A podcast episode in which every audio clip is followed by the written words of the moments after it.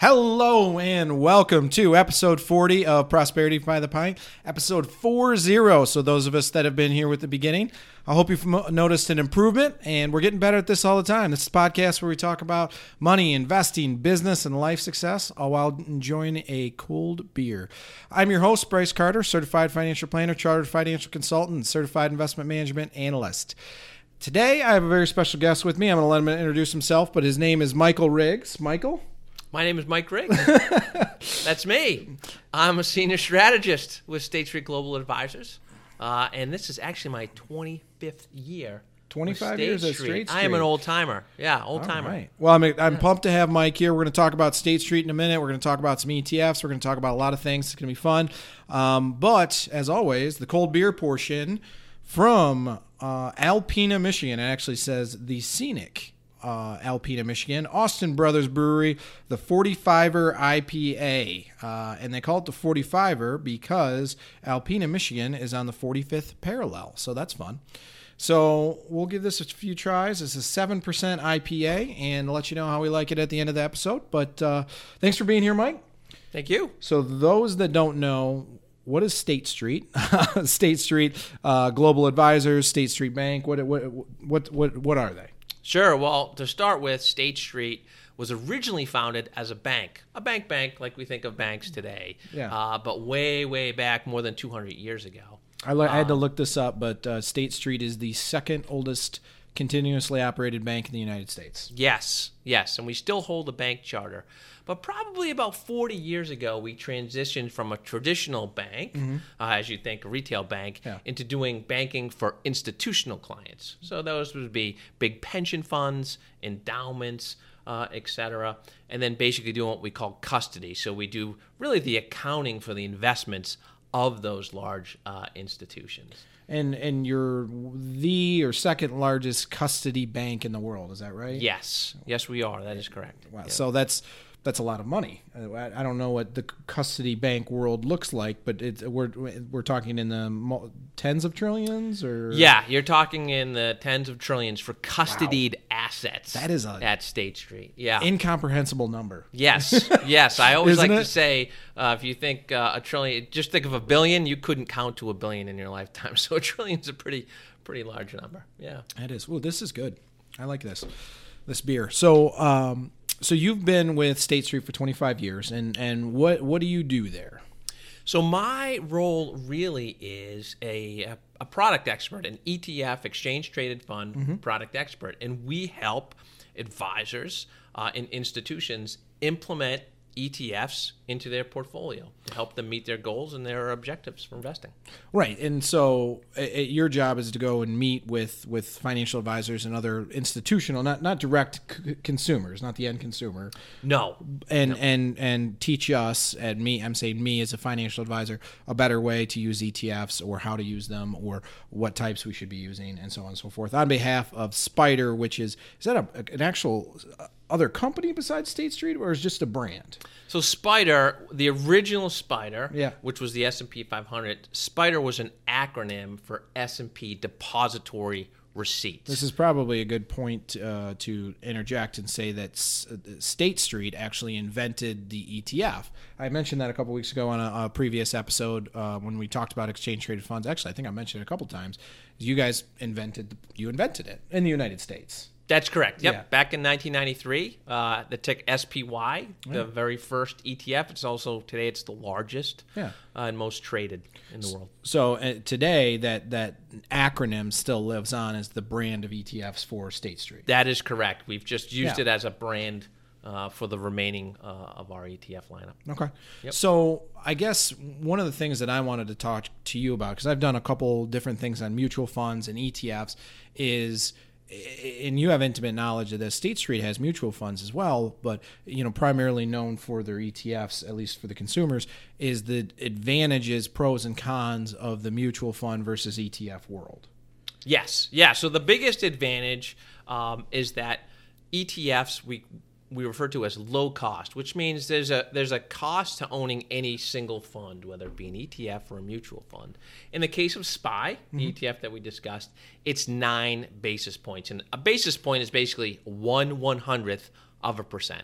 So, so nine nine cents on the dollar. That's exactly right. Yeah. yeah exactly. So, in contrast to mutual funds, which are, I mean, I I, I think this probably would we would say, it's hard to know exact what depends on the metric you want to look at, right? Because you have active mutual funds, which are much more expensive. You're talking, you know, a dollar or, you know, ten cents for every dollar uh, for index funds, and significantly more than that for active funds, right? So are you, are you talking the main benefit of the E T F being the overall, the fact that they're lower cost, or in comparison to mutual funds, which can be active or passive or indexed, they're even less so than index mutual funds? They're even le- they can be even less so than index mutual funds. And actually, it, it's a lot less than nine cents on the dollar. It's yeah. more like nine-tenths of one cent, cent yeah. on the dollar. Um, but, yeah, the benefit is, and we'll talk about the S and P five hundred, is with a single trade, yeah. you own the entire U S marketplace. You own basically ninety percent of the entire U S marketplace with that one single trade. Right. So, uh, I, I, as... I think we've kind of seen this play out, the advantages of E T Fs essentially speak for themselves because of the market growth that they've, I guess, experienced and outpaced uh, mutual funds on growth, right? Do you want to talk about that at all? I, I guess the proliferation of E T Fs? Yeah, so really, the the again, we think that the gravitation towards E T Fs have been twofold. So the biggest has been the cost advantage. So again, when you buy an active mutual fund, you have to pay somebody to manage that fund, and that cost is high. They have right. analysts, Uh, et cetera. But when you think about how many active professional investors there are in the world, there's a lot. They're yeah. all competing against one another. So the the data basically supports that it's very difficult to be above average for a long period of time. Right. And in fact, what ends up happening is everybody becomes average at that at some well, point. Well, there's a lot of smart yeah. people competing against each other in the investment world. That's exactly I mean, right. right. There's not yep. really any dumb people that are running mutual funds. Right. I mean, right. It's, it's yep. just by, you know, there's, there's just not. And so it's super competitive. And and when it gets super competitive, it, it reverts to the average. And so it, I don't know why you would want to pay extra for average when you can buy the average for a fraction of a dollar, right? Yes. A fraction yeah. of a fraction. Yeah. Right? And that low cost basically helps with performance. The more a fund charges, the harder it is to have a, a better return because you need to take that away from the investor. Right. That cost. So we talked a little bit uh, in a previous episode I did about the free trade world we're living in now, where where most of the major custodians, it doesn't cost anything to buy or sell E T Fs. So then what are the key differences you're looking at? And I, I know there there can be concerns with certain E T Fs around liquidity, whether like I you can you can try to sell it, but it doesn't mean there's always somebody there wanting to buy it, or you might not get the fair price. So what does that mean if, if you have a liquidity advantage or disadvantage? It simply means it's the popularity of, of that product and how much it's traded among buyers and sellers. When there's a lot of buyers and sellers for a particular product, mm-hmm. then everybody basically, the charge for that product has to be very close to its price, right? So you think about just anything you might buy in the store that you could get at Target or Walmart. When you see it in every store, the price is generally the same. Right. But when you see a product that doesn't exist, maybe in one of those stores, the cost becomes a little bit higher. So when we talk about liquidity, yeah. the more liquidity, the less the cost to actually buy and sell that E T F. Yeah. The lower liquidity, the higher the cost, because there's not a lot of people who want to buy and sell, and supply and demand so economics. How would a nor- everyday consumer that just wants to go out and buy an E T F and, and set it and forget it, which is something I recommend, buy it, reinvest, you know, auto invest, you know, good financial planning practices are not get in there and day trade, is how would they know whether they're buying an E T F with sufficient liquidity or demands, right? How, how, how would a normal investor know that? It would really come down to the spread. So if you have a brokerage account and okay. you go to buy a particular product, you'll see two quotes. You know, you'll see a quote, uh, the bid quote, yep. what it costs to buy, and the ask quote, which is what someone wants to sell it okay. to you for. Why don't they just call it buy and sell? I don't know. The buy quote and the sell quote. So they get the big and the bid and the ask, which is buy and sell quote. And the spread is, so let's use a specific example. If I was going to buy this beer and the, the purchase price is ten dollars, yep. the sell price is higher than that. So the, so right? the sell- they want more. Whoever's selling it wants more than it's actually worth. So the person selling it wants ten dollars and two cents. Exactly. And a two cent spread is not that large on this beer, but if you're trading tens of thousands of mutual fund shares or even a smaller, a much smaller number, but that's your retirement savings, it matters. Absolutely it matters. It can. We've talked to some of our clients who say trading costs are as much as forty thousand dollars of their practice over one particular year. So that's financial advisors that are trading, yes. you know, for all of their clients, which that's something I know in my practice I pay attention to, but it really makes that whole four dollars, five dollars trade fee, you know, negligible. Now that's zero, but there's other costs involved in trading. Absolutely they are. And that's what the spread is. The difference right. between what a buyer wants to um, buy that product for versus yeah. what the seller wants to sell it for. So I think that's where, with you know, and it depends E T F to fund to fund and, and, and strategy to strategy, but some of your guys' products claim to have the best liquidity there is, right? I mean, like S P Y, S P Y is the largest E T F. So there's mo- most people trading it, right? Yes. I mean, it's clear. I mean, the data actually is it yeah. tells us that it is the most traded E T F on any one particular day. And the same with our, we have a sector lineup yeah. from technology to utilities, um, and they're among the most traded uh, E T Fs in the market. Which means you're not guaranteed to, but much more likely to get a, a thinner spread, therefore a lower cost of trading. Correct. Right. Correct. And and then you know you're buying the market at not just a, a low cost from an expense ratio, but but the, you know trades are free now, and then you have a, a you're buying it for a fair fair bid-ask spread, buy-sell spread. That is correct. Right? Yeah.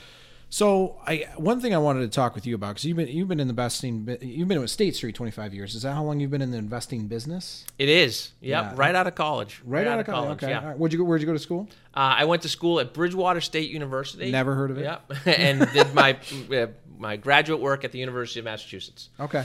Yeah. Um. So you, university you. B A there, or would you end up getting? Yep, I got a Bachelor of Science at uh, Bridgewater State. Okay. Um, almost completed a minor in math, a few yeah. f- short of that. Um, and I then never would have guessed you were a math guy. Yeah. So I had that M B A, so then you got hired uh, at State Street out of school. So um, one of the things I wanted to chat with you about, because uh, the, the premise of this podcast is a lot of um, things around smart personal finance decisions, and I also I love having entrepreneurs on and talking to them about their mm-hmm. story and and and, um, and and going down that route of entrepreneurship. But when it comes to smart personal finance decisions, this happens to me more since I started this podcast now than even when I was just starting as a financial advisor and all my friends knew and were asking me questions. I get asked all the time about trading individual stocks, and I almost always recommend that individual investors shouldn't, just because I don't think a retail individual person has the uh, capabilities to trade individual stocks in their I R A account and end up better off. I, any thoughts on that? I, I mean, I can tell you a personal story, actually. I would uh, love a personal, uh, personal story. Personal story. uh, so I'm I'm in the business. I should know, you know, exactly what's going on in the marketplace, and um, I've learned the difference between a good investment and a good idea. So, back uh, back in the tech bubble, mm-hmm. you know, in the in the late nineties, a lot of companies. Um, I like that. I like that term. I gotta interrupt you. Good idea versus good investment. Good idea versus good investment. Yeah. So there was a company came out. Uh, I can't remember the name, to be mm-hmm. honest, but the ticker was HITS. H I T S. Okay. What they did was, They, uh, you could buy your music online, yeah, and you download it. And I thought, oh my gosh, this is it. This is what people are going to do. Yeah. And I was right. The company went bankrupt about three years later. Yeah. After that, and then probably three years after that, iTunes was born. So I had the right idea, right? Uh, but I had the wrong investment, and I had the wrong company. And the wrong um, timing. and the wrong and the wrong timing. Yeah. Um, There's but, no difference between early and wrong in yeah, investing. Right? Uh, and that's that's the story I learned, is that yeah. you know a great idea isn't necessarily a great uh, investment. And today I utilize E T Fs and funds themselves um, for my personal finance uh, decisions in retirement. And you're highly, I mean, you have an M B A, you've been in the investing, one of the biggest investment management companies in the entire world you work for, and meet with financial advisors on a regular, and institutional clients on a regular basis, and you just buy E T Fs, not individual stocks. I do. And, I, and I'll tell you, it's an, it, the reason for it is I don't possibly have enough time to know what companies might be the next Amazon, might be the next Microsoft, but they exist. And when you buy the market, you'll own them. Right. And you'll own them. I mean, we always hear the story of somebody that, that picked those, but it's extremely difficult. It's extremely do. difficult. Yeah. Extremely difficult. I have a, uh, there was a, one of the smartest investment people I, I've ever met. Uh, he, he, he's an academic, but he owns an investment firm as well. His name's Gary Miller. And uh, he was telling stories about, to me one time, we were having a, a few of these, a few beers. And uh, when he started the investment business, um, he was handling research, and he was essentially an analyst. And he said he looked at this company called Blockbuster in the early days. And he said, I just think that at some point, somebody's going to be able to take their remote controller and click it at the T V and watch whatever they want, right? And not have to go to the movie, you know, go to this movie store and rent movies, which is a favorite pastime for us millennials. Now, I'm surprised movie stores haven't come back. It's about the experience. Anyways, he said at that time, if he if he had the money, he would have shorted the stock because he thought it was such a bad investing idea. And he was actually right. Right, but he was about twenty years early yeah. because Blockbuster did phenomenal for a very long period of time, and then Netflix came into our world, right? And so one of the smartest people was not wrong. He was just early, and really there's no difference. Right? No, there's no difference. And yeah, I practice no what I preach to. I, I pretty much just buy E T Fs and uh, auto invest and forget about it, and I don't look at my investments very often at all other than to look and see if I can up my contributions because, you know, that's the idea is you can increase that over time. So uh, we talked about free trades. We talked about liquidity a little bit.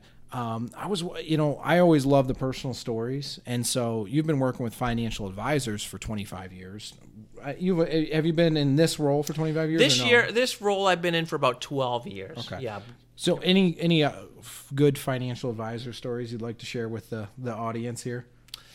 So I, I put him on the spot. This is not scripted. The, the sophistication among advisors is as wide as the Grand Canyon. Uh, you have some that are very sophisticated, like yourself, who really know the markets, He's just and then you have us who, who aren't as sophisticated, who truly, um, who who who truly want to do the best that they want for their clients, but aren't as sophisticated, you know, uh, uh, as you might be, and so you know. Um, That's why it, it's really important to, to do your due diligence, you know, when yeah. seeking out uh, an advisor because they're they're not all the same. So I, I guess if you were looking for a financial advisor, or, or you had to find one for your your brother or aunt or somebody, what would you be looking for? Yeah, so the first would be, um, you know, how long have they been in the business? You know, uh, are they seasoned? Do they manage money for other people like myself? You yeah. know, was it a referral? Similarities. Um, similarities. Also, do they have designations? Designations, you know, do matter um, overall. So, and, and they basically tell you, you know, how competent that person might be right. um, for this field uh, in particular. Things like the, so, the letters after your name. That that, that yep. stuff matters. It's, yep. it's takes a lot. If nothing else, it takes a dedication to education to get those. Right. It doesn't necessarily mean that they might be smarter, but it certainly means that they're willing to take the time to learn to become a better advisor over time. Absolutely. You know, yeah. those credentials. Right. Yeah. So we're we're State Street today. So you guys invented the the E T F essentially. Um, and you have the biggest E T F in the world, S P Y. Um, and, and you have, uh, I don't know the number of products for E T Fs or mutual funds. I, I guess just kind of lay that out for me. Where are you guys at? Where where do you guys fit in the market space? So we're the third largest uh, asset manager in the world, um, and we're the third largest E T F provider. Okay. Um, in terms of the... Is that a coincidence, the third of both? Third largest? it's it's not, only because yeah. on uh, on the other side, we manage a lot of cash, so money market type okay. uh, money. So very different than the E T F marketplace. Right, but right. yeah, we I have well over uh, one hundred twenty E T Fs today. Um, overall, about close to six hundred billion. one hundred twenty uh, E T Fs? Yeah, over. Over, yeah, really? Over one hundred twenty E T Fs. How many are U S consumers able to purchase, like U S based? All of them. Oh, really? Yeah, that's, I'm not talking about okay, uh, the, the overseas business. funds yeah. and all. This yeah. is just the U S business. Yep. So anything from individual sectors to some of our newest uh, E T Fs that we've we've launched recently that look at disruptive technologies like right. robotics or artificial intelligence. I guess that brings up another interesting topic because we're seeing a lot of E T Fs originally, and it's because maybe because of where S P Y started with it just tracking the S and P five hundred index, is we're seeing a lot of E T Fs pop up that are now in a position where they're buying niches, right? And not just yes. sectors, right? Like I've seen medical marijuana or marijuana cannabis E T Fs. I, I you, you, you mentioned, um, you mentioned, uh, what was it that you just mentioned? Uh, artificial intelligence. Artificial. I wanted to say biotech, but and Internet of Things. And you're seeing all these E T Fs. Is there a, a place for all of them? I mean, it just seems like once you start carving up the, the, the indexes, Uh, too much. Is there just a niche for each one of these? So for investors, we let them decide because yeah. it, for uh, if they don't invest in them and they just kind of linger, they eventually close. So we yeah. really let the market uh, decide um, on that. But there are folks who, you know, have certain investment beliefs and philosophies, and those E T Fs meet those beliefs and yeah. philosophies. Um, so you, sometimes they can do well, sometimes they don't do so well.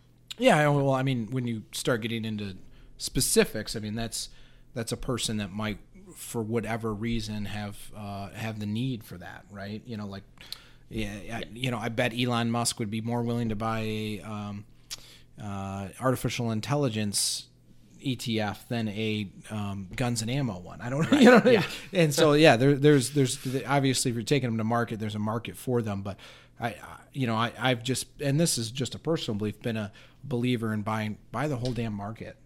Right, and you can yeah. do it so cheap, right? Like zero point zero three percent is the cost of a, of your guys' total stock market E T F. Yes, I would completely agree with that because yeah. really no one has a crystal ball, essentially. I mean, the companies that dominated yeah. twenty years ago don't dominate today. When right. we think about the biggest company fifteen years ago or twenty years ago was General Electric, yeah. which is now the sixtieth largest company. And in fact, twenty years ago, Google didn't what exist. What a fall from grace. Amazon didn't yeah. exist. Amazon wasn't even the S and P five hundred. Um, Apple hadn't invented the iPhone, and I think was ranked one hundred sixtieth in terms of the size. And yet today, those are all top five of the largest companies in the world. You know what I find interesting about almost all those examples that you gave is a growth in uh, a, a growth in their market cap, right? Because you know they're sure. the biggest names, right? And so inherently, when you buy a market cap weighted index, because a lot of indexes weight the biggest companies, the largest value, yes. you end up under undercutting the smaller companies, right? Because you're not you're not putting as large a percentage on them. That is that is true, but yeah. again, you have to think of what market cap is. Market cap is basically the value of a company, right?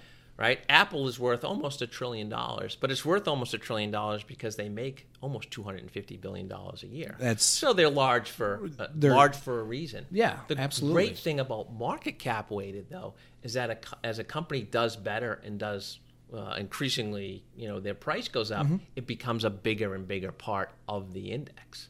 So Very true. You captured the entire Amazon growth story in the S and P five hundred because you owned right. it when it was smaller, and as it grew, it became a bigger and bigger part of the portfolio. And I will, I guess, and I'm not a huge fan of market cap weighted indexes, just overall, but that's a debate and a longer conversation. But if you bought the Russell two thousand and you bought the S and P five hundred, uh, you know, S and P mid-cap index, you might have owned it long, long before Jeff Bezos knew what he had. True. Right? That is true. I mean, yeah. you you owned it before it even got in the S and P five hundred because Russell two thousand is a small cap index, so you own those really small companies. And, that is true. You know, the yeah. Russell uh, mid-cap index is a is an index that essentially has, you know, middle-sized companies. So as these companies are going up the indexes, which is where I've talked before in the podcast about asset allocation, is owning different types of uh, index funds and different types of E T Fs. Don't you know? You can very simply just buy a total stock market fund, and you're going to get fine exposure. You're going to get exposure, uh, and and but when you buy, you know, mid-cap indexes and small-cap index indexes, and we haven't even really talked about international at all, you're starting yeah. to buy more and more and more of the market, and it's a huge market out there. And so when you talk about, you know, there's everybody, when you hear the market on the way home and you hear the NASDAQ, the Dow Jones, and the S and P five hundred, that's a really a pretty tiny footprint of, as to the number of companies, but they're big. Right. Yes. Yes. yes. And asset allocation is the most critical part of, um, you know, yeah. portfolio management. It's not it market really timing? Is. It's not market timing. Knowing when to get in and it's out? It's not market timing. Yeah. So what do you think of the beer? I like it. Yeah. I like it. Yeah. It's Austin Brothers. Nice and crisp. So I picked this up because, uh, well, one, as as the listeners, the regular listeners know, I prefer my Michigan beers unless somebody sends me something from out of state. But um, I actually have a, a, a good story with this beer is that the first time I ever tried it was on draft up at the forty-fifth parallel in beautiful Alpena. I went up there uh, fishing with my cousin. We uh, limited out by noon, so we, we, we hit the boat launch and we found a, a local eatery that happened to uh, be basically right down the road from Austin Brothers, and uh, had Austin so, Brothers forty-fiver on tap. But uh, well, that's going to wrap up this week's of uh, episode of Prosperity by the Pint. Thanks for tuning in. Don't forget to subscribe to Spotify, iTunes, YouTube, Facebook, wherever you listen. That's where we are. Cheers. Thanks for coming, Mike. Bye.